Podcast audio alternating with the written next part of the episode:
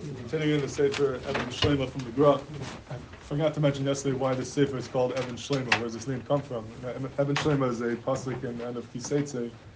It's talking about the uh, lav or the assay of midas and mishkalas. Evan Shlema b'tzedek hilach. person has to have weights that are complete. They shouldn't, you know, come to cheap in business. What does that do with this Sefer? Um, so I'm pretty sure it says in the Hagdama that the uh, the Gra had a shita that every every person, everything is marumas in the Torah. Somebody went to ask the Gra, "Where are you? Where's the ramas to you in the Torah?" And he said that it's in this passage of Evan Shlema. Evan Shlema is uh, Evan is Rosh Tevis Elio Ben, and his father's name was Shlemas. Evan Shlema is Elio Ben Shlema. That's a ramas to the Gra. So I'm assuming that's why his uh, the one who put it out named it Evan Shlema.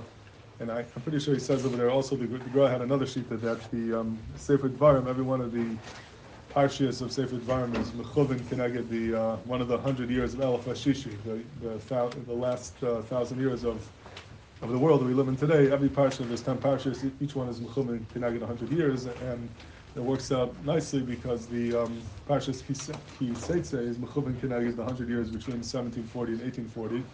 It corresponds to the Hebrew, Hebrew years of that Tkufa, which is when the Gra lived. So he's Marumas, and the Remes, his name is during the actual Tkufa of when he lived.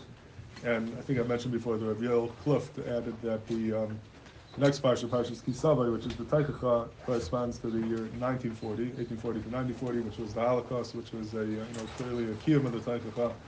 And then the next parsha, Nitzavim Vayelach, corresponds to 1940 to 2040, which is the parsha of Tshuva. That's why there's uh, we see so much uh, the service of the Tshuva movement today, and that as Hashem will lead to the to the Geula. So just um, starting off with the beginning what he says over here, that the he spoke about the chashivas of midas, that that's the purpose of life is to be misakin your midas. And he goes on to say, he takes it a step further, and he says that kolatar kula is, is based on on having proper midas. And uh, if a person has good midas, he'll be mekayim all the mitzvahs. If he does not have good midas, if he has midas rise, he can be nifshal on all the averis. And this is really the side of kolatar kula.